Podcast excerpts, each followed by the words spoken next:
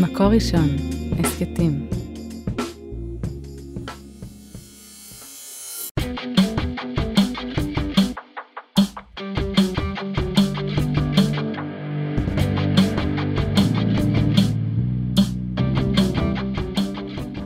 שלום לכולן וגם לכולם. אנחנו כאן היום בפרק נוסף של עסוקה. ההסכת שבו אנחנו מדברות את השיחה הפנימית שמאחורי הקלעים של עולם התעסוקה שלנו, בערוץ ראשונות של מקור ראשון. אני יסכה אופנהיים, ואיתי היום נמצאת דוקטור מורית בארי, מנכ"לית בית החולים אלין. שלום מורית. שלום, שלום. מה שלומך? נפלא, תענוג להיות פה, ותודה שהזמנתם אותי. איזה כיף שפינית את הזמן שלך כמנכ"לית בית חולים, זה לא דבר פשוט אה, אה, שזכינו לו. תספרי לי קצת על הדרך שלך, את כבר כמעט 30 שנה בעולם הרפואה. קשה להאמין, אבל כן, כן, הרפואה של עכשיו, הרפואה שאני התחלתי איתה, הם כבר uh, במרחק זו מזו. העולם ממשיך ומתקדם. כשאני בחרתי ללכת uh, להיות רופאה, השדות הקליניים שביניהם בחרנו היו כל כך יותר מצומצמים ממה שפתוח היום בפני אנשים האפשרויות? להגיע אליהם. בגדול היה ללכת לכירורגיה פנימית, רפואת ילדים, רדיולוגיה, אבל כל כך הרבה תתי תחומים נכנסו מצד אחד, ומצד שני עלתה קרנה של הרפואה הקהילתית. היום מדברים יותר על רפואה שהיא לא רק רפואת בית חולים, יותר מדברים על uh, הטוב, על ה-well-being של אנשים ועל בריאות במובן הרחב יותר והכולל יותר. אני גדלתי בעולם שמדברים על מחלות בעיקר, כשבאים להיות uh, רופאים, ולא על uh, החיים. והיום מדברים על החיים. לפחות בעיניי, זה מה שצריכים לדבר עליו בעולם הרפואה. בית חולים אלין זה בעצם בית חולים שהוא קצת שונה מכל בתי החולים שאנחנו מכירים, בית חולים שיקומי. נכון, אם היינו יכולים למעשה אה, להיפטר מהשם בית חולים, היינו עושים זאת בשמחה, כי הילדים שמגיעים אלינו... חב"ד קוראים לזה בית רפואה. כן, נכון, אבל אנחנו אפילו, אפילו שם אנחנו צנועים יותר. אנחנו רוצים להיות במקום השיקומי. ואנחנו רוצים להיות במקום שאנחנו לוקחים ילדים שמתמודדים עם מוגבלויות שנשארו להם בסיומה של מחלה קשה, או עקב נזק שקרה להם בשלב חיים כלשהו, ואנחנו עוזרים להם להיות אנשים שממצים את יכולותיהם כמבוגרים עצמאים ככל האפשר בחברה. ולא דיברתי על תרופות. ולא דיברתי על ניתוחים, ולא דיברתי על uh, מתקנים טכנולוגיים מסובכים, וכל זה יש לנו ואנחנו עובדים עם זה. אבל המטרה המטרה היא לא לסלק את המחלה, אנחנו החלק בתוך הרפואה שאומר איך אנחנו חיים יותר טוב למרות המגבלות של הבריאות שלנו. וואו, ממש מעניין. אה, תספרי קצת על הדרך איך הגעת, אה, בעצם היית רופאת ילדים, נכון? כדי להגיד להיות מנהלת בית חולים, מה התפקידים שעושים לפני זה? אז קודם כל, רצוי להיות רופאה. אני חושבת שזה מאוד חשוב למישהו שמנהל מערכת בריאות לדעת רפואה בצורה נכונה. אה, אז אני אמירה, גדלתי... זאת אמירה שמתכתבת עם הרבה אמירות שנזרקו נכון. בחלל השנה וחצי האחרונות. לגמרי. עכשיו, לא כל רופא הוא מנהל טוב, ואני לא חושבת שמחנכים רופאים להיות מנהלים. ואני גיליתי, אחרי שכבר הייתי רופאת ילדים, שבעצם מה שאני אוהבת ברפואה, זה את הניהול. זאת אומרת, אה, גם כשהתלהבתי מאוד מהמקצוע, מה שהכי רציתי זה להיכנס לחדר מיון הומה ועמוס. עם בלגן, וילדים צורכים, והורים היסטריים, ואחיות לחוצות, ואחרי חצי שעה הכל מתוקתק, והכל שקט, וכל אחד יודע מהו מקומו. אז בסופו של דבר, החלק שאני נהניתי ממנו, זה היה לנהל את העניינים. לשים את כולם במקום. בדיוק. ואז למדתי עם הזמן שבתור רופאה אני מטפלת כל הזמן במטופל האחד שמולי. וברגע ש... טיפסתי קצת בסולם, הבנתי שעם אותה החלטה אני יכולה לעזור לעשרה ילדים, לעשרים משפחות, לקהילה שלמה, הבנתי שהמינוף של היכולת הרפואית הוא הרבה מעבר למטובל הבסיסי, אבל זה דורש כישורים שלא למדתי בבית ספר לרפואה, כישורי ניהול. ואז הלכתי ללמוד את הנושא. מה למדת? ניהול מדיניות ציבורית? כן, למדתי אה, מדיניות ציבורית, אה, הצלחתי, איתרע מזלי, קיבלתי אחת המתנות הגדולות שניתנות ונשלחתי על ידי קרן וקסנר אה, ללמוד בהרווארד מדיניות ציבורית. קרן שולחת כל שנה עשרה אנשים שהיא בוחרת כמובילים לעתיד להשתלם, ומבחינתי זאת הייתה הזדמנות מופלאה להתחכך עם אנשים שמנהלים מערכות בעולם הרחב שלא קשורות בכלל, לא לעולם הבריאות ולאו דווקא לישראל. סגנית שר האוצר של סין, או הפרקליט הראשי של טונגה, וואו. והחשיבות בזה זה שאתה לומד הסתכלות דרך עיניים של אחרים, ולומד לה, להוביל אנשים בכל מיני צורות ודרכים. וכשחזרתי לתוך מערכת הבריאות, חזרתי כבר עם הסתכלות אחרת. ואני חושבת שהשילוב של שני הדברים האלה, הסתכלות ניהולית מאוד רחבה והסתכלות פרטנית אל המטופל האחד שהוא מרכז העולם של המטפל, ביחד הם שילוב שמאפשר למערכת רפואית לתת את המענה היותר נכון. הלוואי, כזה, את מדברת ואני אומרת לעצמי, וואו, הלוואי שזה היה ככה בכל מערכת הבריאות שלנו. סתם המפגש של כל אחד מאיתנו בקופות, בקופות החולים, בבתי החולים שמגיעים לפעמים. אה, את מרגישה שהתפיסה הזאת של ה-well-being האנושי הולכת ומתרחבת בתוך המערכת? אני חושבת שיש שאיפה מאוד גדולה להגיע לשם, והמערכת בגלל אילוצים מאוד קשים של זמן וכסף ועומס ודחק, לא מצליחה לעמוד בציפיות של עצמה. וזה יוצר תסכול מתמשך, כמובן אצל המטופלים, אבל ממש לא פחות על ידי המטפלים. הרופא העמוס, הלחוץ במיון, הוא לא שם בשביל לענות בחוסר סבלנות וחוסר נעימות למלווה של הקשישה במסדרון. הוא כבר לא עשה את מה שהוא צריך לעשות אה, שעות, ולא אכל ולא ישן, והוא יודע שיש לו אלף מטופלים במחלקה, ופשוט נגמרה לו הסבלנות. ואני חושבת שזה המחיר הגדול שאנחנו גובים מאנשים מוצלחים שמגיעים למערכת הבריאות, אנחנו סוחטים אותם עד שהם יאבדו את הסבלנות, ואז החמלה הולכת לאיבוד. מאחורי הקלעים כולם רוצים לעשות את הכי טוב למטופלים, אבל צריך בשביל זה את האמצעים. את מרגישה שהכניסה של הרבה נשים למערכת הבריאות, גם רופאות, ואני מניחה שגם, לא יודעת, עוד פעם, בשנה וחצי האחרונות מערכת הבריאות היא עלתה על ראש שמחתנו, אז אנחנו פתאום יותר שומעים את השמות ואת ה... פוגשים את האנשים שנמצאים מאחורי הקלעים. את מרגישה שהכניסה של נשים לתוך המערכת עושה איזשהי שינוי? אני מאוד מאמינה בעובדה שהשיח משתנה בעקבות נוכחות של יותר נשים בכל מקום שהן נכנסות. אני לא חושבת שנשים הן בהכרח מנהלות יותר טובות או יותר מוכשרות, אבל בכל זאת יש משהו, אני אומרת את זה, אה, משהו שלא האמנתי בו לפני עשרים שנה, שהוא שונה בגישה של היכולת לתכלל בהסתכלות של אה, נשים. אה, ו... המעבר מהיררכיה גברית לגמרי למעמד שאנחנו, תהליך שעדיין באמצע, אבל שיותר ויותר נשים מגיעות לעמדות אה, מאוד בכירות, משנה את השיח, מאוד משנה את השיח.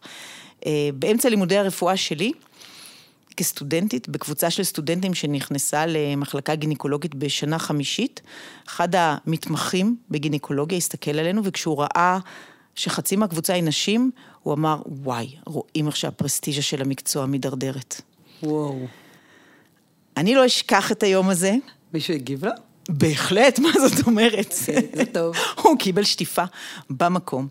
אה, אבל זאת הייתה התפיסה. התפיסה הייתה באמת... אה, אה, ש, שאנשים ילכו לרפואת משפחה, כי אין להם את הכוחות להיות במקצועות הבאמת חשובים, והיה איזשהו שיח קרבי של קומנדו, שכמה שאנחנו נעבוד יותר קשה ונישן פחות ונעשה יותר במעט זמן ועל כמה שפחות דלק, ככה אנחנו נהיה יותר מוצלחים. עכשיו, זה שיח שגם בצה"ל למדו שהוא כבר לא טוב, ושגם מטכליסטים הולכים לעולמם כשדוחפים אותם במעלה ההרים בלי שתייה ובחום, אני מתייחסת לאירוע קשה שהיה פעם. אותו דבר עם רופאים.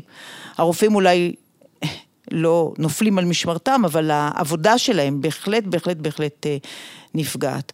והעובדה שאני, בתור סטודנטית שנה רביעית, כבר הבאתי ילד לעולם והתעקשתי להמשיך להיות רופאה תוך כדי, לא הבנתי אז איזה מאבק זה. זה לא היה מקובל אז, נכון? לחלוטין לא, לחלוטין לא.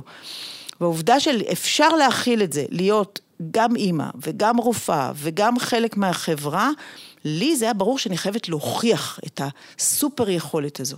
תגידי, איפה קשה לך? היום כשאני מסתכלת אחורה, קודם כל, אני מסתכלת ואני רוצה להגיד ל, לילדה הזו שהייתי, האימא הצעירה שאומרת, היי, היי, היי, את לא צריכה להוכיח לכולם שאת סופר וומן בכל רגע ורגע. כאילו, זה לא פייר. את משדרת לבנות, ש... לבנות, סליחה, לנשים, שיבואו אחרייך, אה, רף לא הגיוני של ציפיות, אבל באותו זמן היה לי מאוד חשוב להוכיח שזה שאני אישה, לא יקבע לי, לא יחליט עבורי, ולכן בערב שעשיתי בדיקת מי שפיר כבר uh, עשיתי תורנות. זה מטורף, למה? כי אני הייתי צריכה אז להוכיח לכולם. אני היום במקום שהגעתי למעמד שאני לא צריכה להוכיח לאף אחד שום דבר חוץ מעצמי. וסטודנטית צעירה לרפואה היום לדעתך צריכה להיות בעמדה של הוכחה? עדיין כן. לעצמה יותר מלכולם. אני חושבת שעדיין סטודנטיות נמצאות במקום שהן צריכות להוכיח לכולם שהם שם בזכות ולא בחסד. אבל פחות ממה שהיה בזמני. לפני אה, כמה זמן זה היה? פרסמת אה, מאמר מכונן בוואלה, ואמרת, תפסיקו, תקראו לי דוקטור, אל תקראו לי רק מורית. תספרי לנו על זה קצת. אני רוצה לראות את עצמי בתור בן אדם נורא נחמד, וכשאני אה, יוצרת קשר עם מטופלים במחלקה, תמיד חשוב לי שהשיח יהיה בגובה העיניים, שההורים ירגישו נעים, שהאחיות, הרופאים האחרים, כולם ירגישו שהם נמצאים במקום בטוח ונוכל לנהל שיח של שווים. אה, ולכן כל השנים תמיד אמרתי, לא צריך לקרוא לי דוקטור, אני מורית, תפנו אליי, הכל בסדר, אנחנו ביחד פה נגישה במקום, אליכם. נגישה, לא יותר טובה מכם, לא מתנשאת מעליכם, הכל טוב. אה, עד שאני הבנתי לפני כמה זמן שאני מאפשרת הקטנה והנמכה של המקום שלי בתור אשת מקצוע, ואני משליכה על זה לא רק לגבי עצמי, לגבי כל האנשים האחרים מסביבי, שלוקחים את זה אחר כך כמובן מאליו לפנות אליי בשם הפרטי וגם לקולגות בשם פרטי, גם גברים, אבל בעיקר נשים. אה, וכשזה התחיל להפריע לי כשהיו באים אליי ואומרים לי, אה, אה, מורית, דיברתי עם דוקטור כהן והוא אמר לי ש... אז פתאום נהיה איזשהו רווח ביני לבין דוקטור כהן, ואחר כך ראיתי שהשיח הזה בעצם נוכח בכל מקום בתקשורת. כשמדברים על חברות כנסת, אז יש חבר הכנסת כך וכך וחברת הכנסת עם השם הפרטי. שופטות, אה, עורכות דין, אה, אה, אנשי רוח. אל אנשים פונים בשם הפרטי, וזה מקובל, וזה נעים וזה נוח, ולגברים פונים בתואר ובשם המשפחה. עורך דין כך וכך מול שלי או אורלי. ואז הבנתי שאני משחקת לידי אחרים במשחק שהוא גדול הרבה יותר ממני. ושזה לא נכון לעשות את זה. בעצם את אומרת, אני לא לוקחת כבוד, אני לוקחת מעמד. אני חושבת שחשוב שיהיה לנו שדה שווה. והשדה השווה הזה אומר לא רק שאני אגיע למקום שאני אוכל להיות כמו כולם, אלא שאני לא אנמיך את עצמי, אם לכולם היו קוראים בשם הפרטי זה בסדר גמור. אני באמת לא חושבת שהתואר הוא מה שקובע. אבל כל עוד שיש אפליה, אז חשוב לשמוע שאנחנו, אנחנו, מי שזה לא יהיה הקבוצה המודרת היותר אה, מורדת, תשמור על הכבוד שלה במקום של האחרים. כי אחרת אנחנו מנציחים את הבדלי המעמדות. וואו. תגידי לי רגע, אה, מאיפה צמחת? מה, מה הסביבה שגדלת בה? גדלתי בירושלים, אה, בכת המוני שנה. סביבה מאוד נעימה, מאוד אה, רב-תרבותית של ירושלים של פעם. אבל הרב-תרבותיות של אז, היום בהסתכלות אחורה, הייתה רב-תרבותיות די מוגבלת, זאת אומרת, אה, אה, אני גדלתי בסביבה.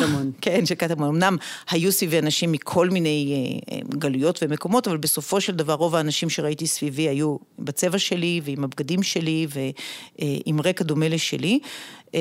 וגדלתי בבית מאוד חילוני, ואני חושבת ש... כדי לבוא ולהיכנס לבית כנסת, הייתי צריכה לחפש את זה באופן אה, יזום, כדי להבין. נכנסת לבית כנסת? נכנסתי לבית כנסת בגיל העשרה כדי ל, ל, להבין ולהכיר. כי למרות אה, שגדלנו בישראל והכרנו חגים ולמדנו תנ"ך והכול, שיח אה, סביב היהדות או המשמעות שלה, או מה זה אומר לגבי הבית שלנו, לא היה אצלי בבית בכלל. הערכים היו ערכים הומניסטיים מאוד, ערכי כבוד לזולת, ערכי קבלה וערך. מה ההורים שלך עבדו? אה, אימא שלי גננת, בפנסיה היום, ואבא שלי היה אה, אקדמאי, פרופסור למדעי המדינה. אה, וזה לא היה חלק מה, מהחיים. ואני רציתי, אחרי שגדלתי בתוך ירושלים, וירושלים השתנתה מול עיניי והפכה להיות מקום שבו רוב האנשים שגרים הם זרים לי ולתפיסות העולם שלי, הרגשתי את הצורך להתחבר מחדש ולהבין קצת יותר מאיפה אנחנו מגיעים ולמה אני נשארת פה ולמה אנחנו נמצאים פה במדינת ישראל. אני נסעתי להשתלם בארצות הברית, היה נפלא בבוסטון, ירוק ושקט ונעים ומנומס. למה לא להישאר שם? חזרתי וחיפשתי חיבור, וכמו שקורה להרבה ישראלים, את החיבור האמיתי הראשון גיליתי בחוץ לארץ. Mm. גיליתי כי כבר לא היה מובן מאליו בתור ישראלית להיות יהודית, אה, ושם הגעתי לקהילות פלורליסטיות, התחלתי להשתתף בטקסים יהודיים, ודרך זה מצאתי דרכי גם להיות אה, מעורבת מאוד בתוך התנועה הרפורמית כשחזרנו לארץ. אה, ואני מגדירה את עצמי בתור אה, מישהי שמתייחסת ליהדות מאוד מאוד ברצינות היום, וזה חלק בלתי נפרד מהחיים שלי. ו... זה החינוך שגם נתת, נתתם לבנים שלכם? איך הבנים, בוא נשאל הפוך, איך הבנים שלכם מגדירים את עצמם? אז כל אחד מהם הוא, יש לי שלושה בנים, יש לנו שלושה בנים. וכל אחד מגדיר את עצמו אחרת. הבן הבכור שלי מחפש את דרכו, מאוד קשור לתנועה הרפורמית, לומד בחברותות באוניברסיטה עם אנשים אורתודוקסים, מאוד עסוק בזה, ויכול מאוד למצוא שהוא ימצא את דרכו בהמשך בתוך הספקטרום הזה במקומות אחרים. שני הצעירים מאוד לא מתעניינים בכל הנושא הזה ולא כך מבינים למה אנחנו... אה, מתחברים אליו, אבל היה לי מאוד חשוב להנגיש להם את היהדות גם ממקום של פחד, ואני אומרת את זה בגלוי. אני אומרת את זה ממקום של פחד, שאני רוצה שאת היהדות שהם יכירו יהיו, תהיה היהדות שאני מתחברת אליה. יהדות של קבלה והקשבה ולימוד והבנה וערכים ודיון, ולא יהדות של אקסיומות ו, אה, אה, וקיצוניויות. ורציתי אני להיות זו שמנגישה להם את, ה, את היהדות דרך העיניים שלי.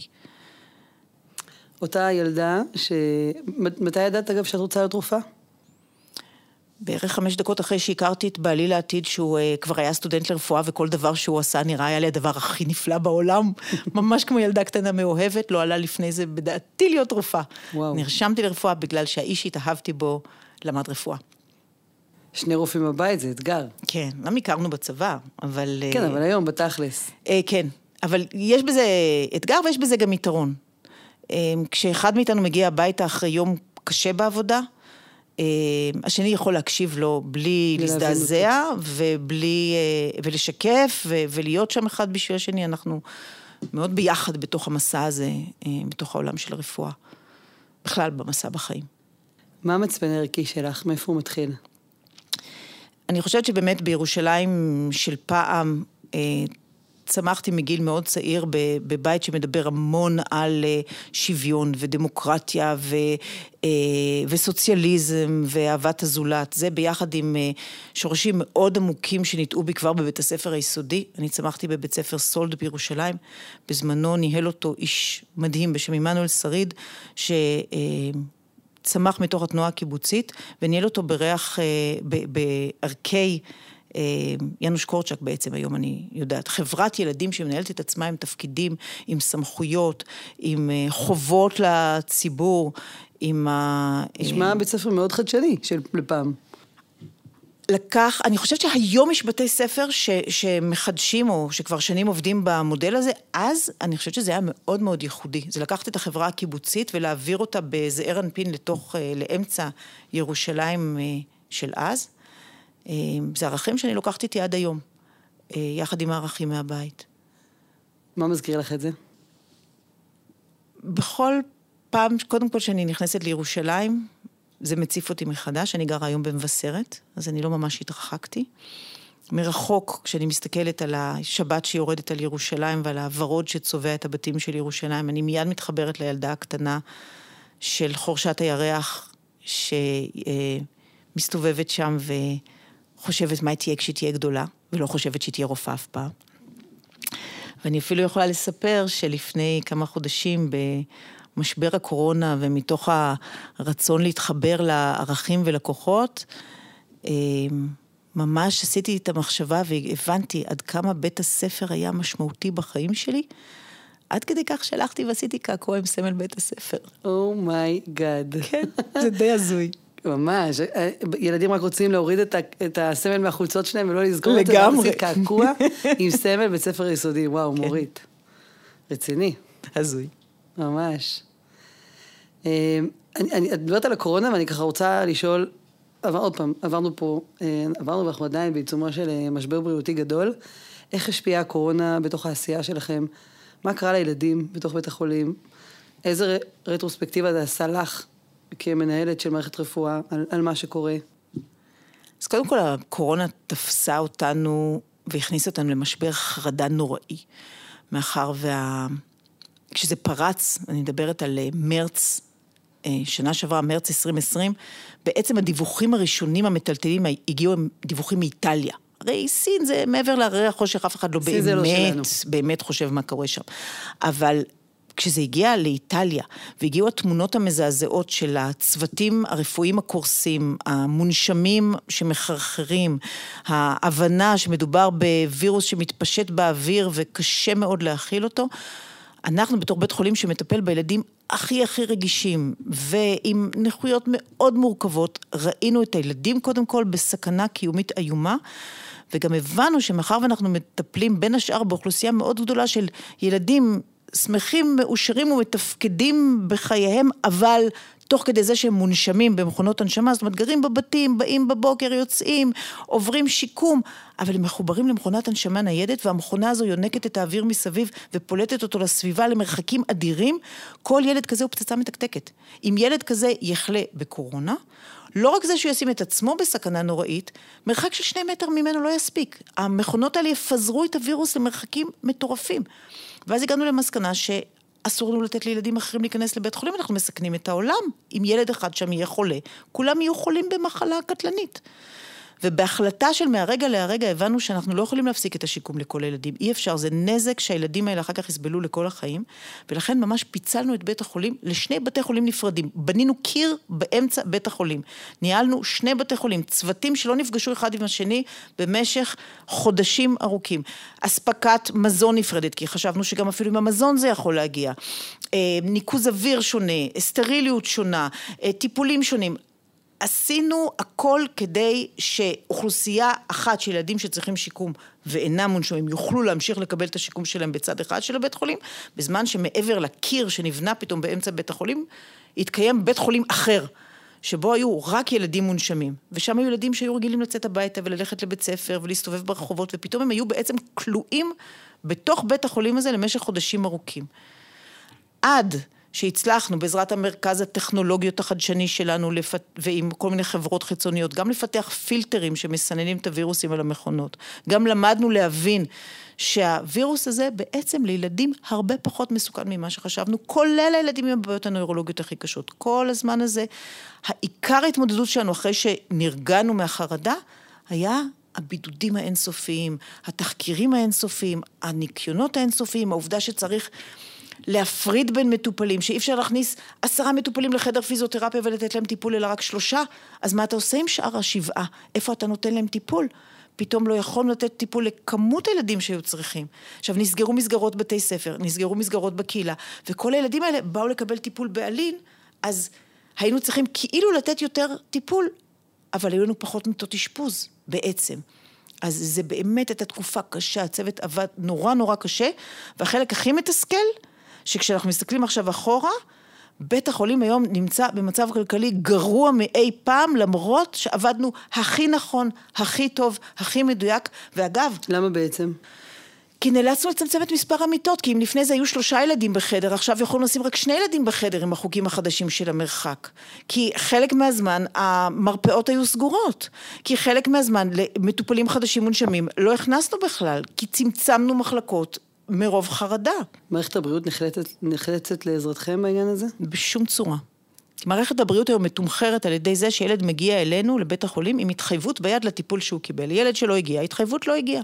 אנחנו לא בית חולים ממשלתי, אין לנו קופת חולים מאחורי הגב שלנו, אין אף אחד שיתמוך בנו. מסעי התרומות הגדולים שלנו, בהם היינו תלויים, גם הגלגל, לא יכלו להתקיים. גלגלי אהבה לא היו בזמן הקורונה. היה לנו חברים אדירים שהתגייסו לעשות כל מיני מסעות וירטואליים ולגייס כסף, אבל את זה אפשר לעשות שנה אחת. מה יקרה עכשיו? מה יקרה השנה הזו? יהיה מסע גיוס כספים גלגלי אהבה באוקטובר או לא? מישהו יכול להגיד לנו אם 500 אמריקאים יכולים להגיע לכאן עכשיו כדי להשתתף ולגייס מסע, והחבר'ה באמריקה אומרים לנו, אם, אני, אם אין מסע, אין לי איך לגייס. מה אני אגיד לחברים שלי? מאיפה אני אביא את התרומות? אז יש יותר ארגונים נזקקים, יותר צרכים, המצב הכלכלי של כולם ירד, ומשרד הבריאות לא מצליח למצוא את הסעיף שבעזרתו הוא יוכל לעזור לנו, כי לא היה לנו מחלקת קורונה, כי הצלחנו לשמור את הקורונה בחוץ. כי לא היה לנו חדר מיון מפוצץ, כי אנחנו בית חולים שיקומי, כי אנחנו לא גריאטריה. איך את יודעת לנהל כסף, תגידי? אני שומעת אותך ואני כאילו אומרת לעצמי, איך את יודעת לעשות את זה? אז אולי אני לא, ובגלל זה בית החולים במצב כזה, אבל האמת היא שאני כן חושבת שהבית חולים מנוהל נכון מבחינה כספית. זה אחד הדברים שלמדתי. בלימודים שאני נסעתי, היו קורסים של אה, ניהול כספי. אה, תוכנית אסטרטגית, איך אתה בונה תוכנית אסטרטגית, איך אתה מנהל כספים. והיו לי חברים טובים, גם בבית החולים, גם בבתי חולים אחרים, גם בוועד המנהל שלנו, שלקחו אותי ביד וליוו אותי מלהיות רופאה ללהיות אה, מנהלת. מנהלת. בבית, איפה שגדלת, שמעת משפטים מכוננים על כסף? לא דיברו על כסף, מה פתאום? זה בושה לדבר על כסף. מי מדבר על כסף? זה, זה מביך? כן. ובבית היום את מדברת על כסף? כן. אני חושבת שחלק מהתפקיד שלנו זה לחנך את הילדים שלנו, לנהל את החיים שלהם גם מבחינה כלכלית וכספית. אנחנו משאירים להם עולם פחות טוב ממה שאנחנו קיבלנו. יותר קשה, יותר מאתגר. בלי פנסיה תקציבית. בלי פנסיה תקציבים מצד אחד, עם אתגרים סביבתיים אה, קשים, אה, עם אה, זהויות מורכבות הרבה יותר מהזהויות שאנחנו היינו צריכים להתמודד איתן. כשאני גדלתי, אני הייתי צריכה להחליט בבית ספר אם אני ריאלית או הומנית. עכשיו הם צריכים להחליט כבר בכיתה ו', והם הולכים למגמת קיימות אה, אה, יזמותית, או אולי אה, מדיה חברתית. או יזמות סביבתית.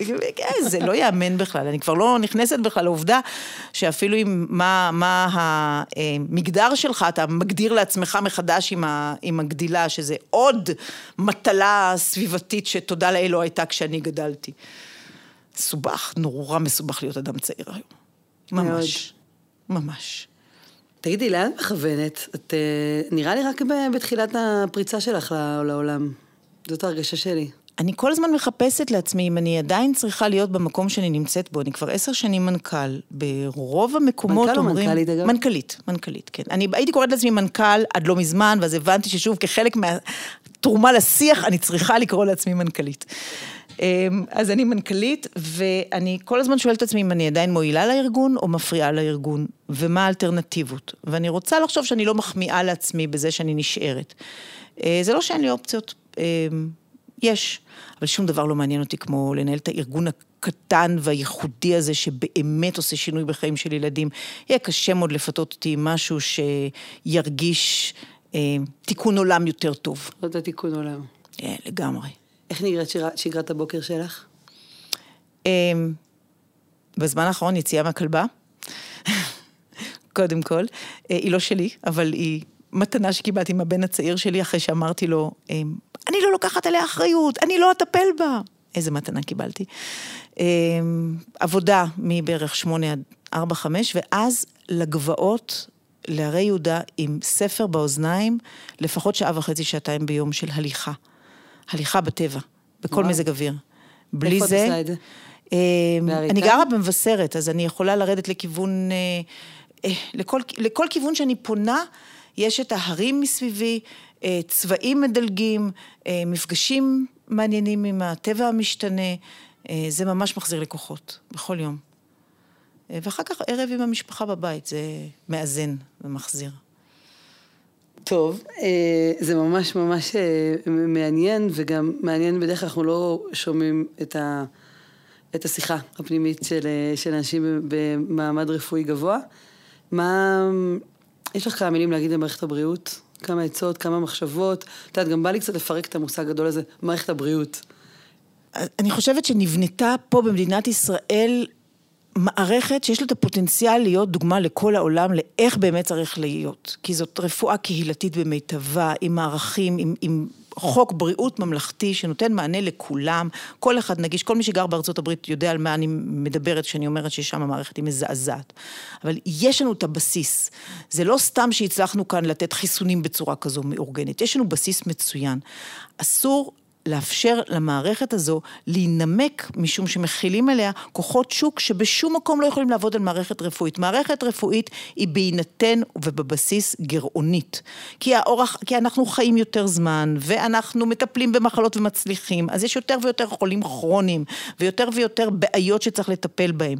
אבל איכות החיים זה מה שצריך למדוד, ולא רק את העלות תועלת. אנחנו יעילים יותר מרוב המקומות. חייבים לגדל כאן דור של רופאים צעיר, ומה שקורה כרגע זה שאנחנו דוהרים אל התהום בעיניים פקוחות. אנשים צעירים לא מתקבלים לבתי ספר לרפואה כי אין כאן מקומות, ומצד שני אנחנו מסתכלים מלמעלה אנשים שלומדים בחו"ל. מדינת ישראל צריכה באופן יזום לשלוח צעירים לחו"ל, ולקבל אותם חזרה ולהכשיר אותם ולהשלים להם את הלימודים, כדי שיהיה לנו את הגוורדיה. יש לנו, ברוך השם, הרבה רופאים בפוטנציה. באמת, אנחנו, באמת לא חסר, אנחנו יכולים להכניס את זה. אסור לאפשר לאוכלוסיות הקצה להתמוטט, כי הם יגררו איתם את המערכת הרפואית. הילדים שמטופלים אצלנו, אנחנו חוסכים למדינת ישראל הון תועפות בזה שאנחנו מייצבים אותם ומחזירים אותם יותר בריאים לקהילה. כי בלעדי זה הם היו ממלאים את בתי החולים והיו נתקלים, נתקעים בטיפול נמרץ. אנחנו צריכים לשחרר את הכספים כדי לאפשר למערכת הבריאות לעבוד. וחוק בריאות ממלכתי הוא היה בבסיסו נכון, אבל הוא כיום שבוי באיזשהו תקצוב הזוי של אה, אה, משרד הבריאות, שאף אחד לא מבין אותו על ערך אה, יום אשפוז. שכל הזמן מזיזים אותו לכל מיני כיוונים.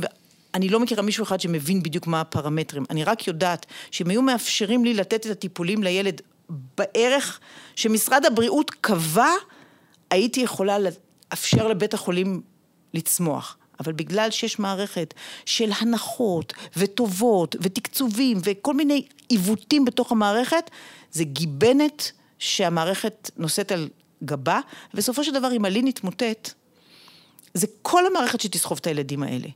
אז באמת, אנחנו מקום קטן, אבל יש כל כך הרבה מקומות אחרים שבהם ב... במנוף אחד קטן בנקודה הנכונה אתה יכול לעשות את השינוי העמוק, וזה לאו דווקא אצל מי שצועק הכי הרבה. זה בהחלט במקומות של האנשים עם הבעיות הכרוניות שאתה מונע את הדבר הבא. וקופות החולים צודקות במניעה בשטח, וצריך להחזיר את זה גם לבתי הספר, את המניעה שנלקחה, את, ה, מה, את הבריאות הציבורית. מה, את אחות בית ספר? כן, את אחות בית ספר, בואו נשדרג אותה, בואו נעשה ממנה משהו אחר. יצא לה שם לא טוב. גם טיפות חלב זה דבר נפלא.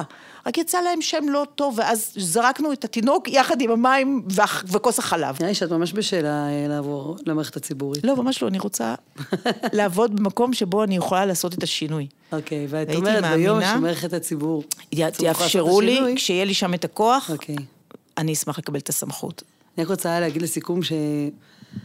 אני מרגישה שהנושא של איכות חיים הוא נושא מאוד משמעותי. גם את באמת דואגת לאיכות חיים של אנשים, וגם בתפיסה שלך, את דואגת לאיכות החיים שלך, גם לרוח וגם לגוף ולנשמה במה שאת, שאת בעצם כאילו מתחזקת את עצמך, אם אני יכולה להגיד במרכאות את המילה הזאתי, וזה ממש מעורר השראה. אני חושבת שזה מה שנותן את הכוח לכל המערכות להיות בריאות יותר. אני חושבת שזה סופר חשוב לכל אחד למצוא את שלוש הרגליים של עבודה, משפחה ונשמה. וכל אחד שמקדיש לאחד מהם יותר מדי, אם הוא לא ימצא את האיזון, בסוף הוא פשוט יתמוטט, ואז הוא לא יעזור לא לעצמו ולא לאחרים. לסיום, סוגיה שמעסיקה אותי וקשורה בדיוק לזה, איך את אוכלת כל יום? מספיקה לאכול? אני אוכלת יותר מדי. את אוכלת יותר מדי? לא רואים, תסבירי. אני, אמ, אני בן אדם שכל החיים שלו היה כבד מאוד. לפני עשר שנים עשיתי שינוי, ירדתי 34 קילוגרם. המון. ואני כל הזמן עסוקה בלשמור על זה ולהחזיק את זה. זה מאבק שלא נגמר. וכל הדיונים בעולם על, על השמנה ועל על, כמה שאתה, אנחנו עסוקים בזה במערכת הבריאות, אני כל כך מבינה עד כמה זה קשה לעשות את השינוי הזה. השינוי אצלי הוא בא מהחרדה מסכרת ומהפחד מכאבי ברכיים. זה שני הדברים. ואני חושבת שקשה מאוד בתור אדם צעיר להבין את הנזקים לטווח ארוך של שינויים כאלה. ולכן אנחנו צריכים למצוא דרכים יותר חכמות לתווך את זה אה, לכולם. זה מאבק אינסופי. אה, ולעצמך דואגת ביום-יום. אני כל הזמן דואגת. אני כל הזמן דואגת. אני לא תמיד מצליחה לעשות את זה נכון, אבל אני אה, חושבת ש... אם אני יכולה להגיד משפט אחד. אני חושבת שאחד הדברים הגדולים שיש לנו כאן, זה שאנחנו עם של אנשים שלא מרוצים. כי אנשים שמרוצים לא משנים שום דבר. רק מי שמתלונן ורוצה לשנות, מצליח לעשות את השינוי. בגלל זה כל הסטארט-אפ שלנו, ובגלל זה כל השיח שלנו, וכל הזמן השאלות שאנחנו שואלים כל הזמן. אנחנו עם של אנשים לא מרוצים, שצומח מתוך דת של שאלות, ומתוך היסטוריה של אנטגוניזם עם הסביבה. וזה נותן לנו כוחות אדירים לעשות שינויים. אה, זה גם גורם לזה שאנחנו כל הזמן אוכלים את עצמנו. אז אם שואלים אותי איך אני אוכלת, אז זה גם שם המקום הזה שאנחנו אה, כל הזמן מקטרים ושואלים שאלות, אבל זה חלק מהקיום שלנו וזה גם הכוח שלנו. וצריך להבין את הדואליות הזו, שהכוח הוא גם ה... הוא גם מנוע הצמיחה. כן. הוא גם אתגר וגם מנוע הצמיחה. דוקטור מורית בארי, תודה רבה לך שהיית איתנו היום. שמחתי. תודה רבה גם לאוהד רובינשטיין על ההקלטה והסאונד, ליהודית טל, יאקי אפשטיין ועדי שלם רבינוביץ' על ההפקה והעריכה. תודה רבה למאזינות וגם למאזינים. את הפרק הזה, כמו גם את שאר פרקי הסדרה, והסכתים רבים נוספים, תוכלו למצוא באתר מקור ראשון, בשורת ההסכתים, בספוטיפיי, באפל מיוזיק וגם בגוגל. תודה.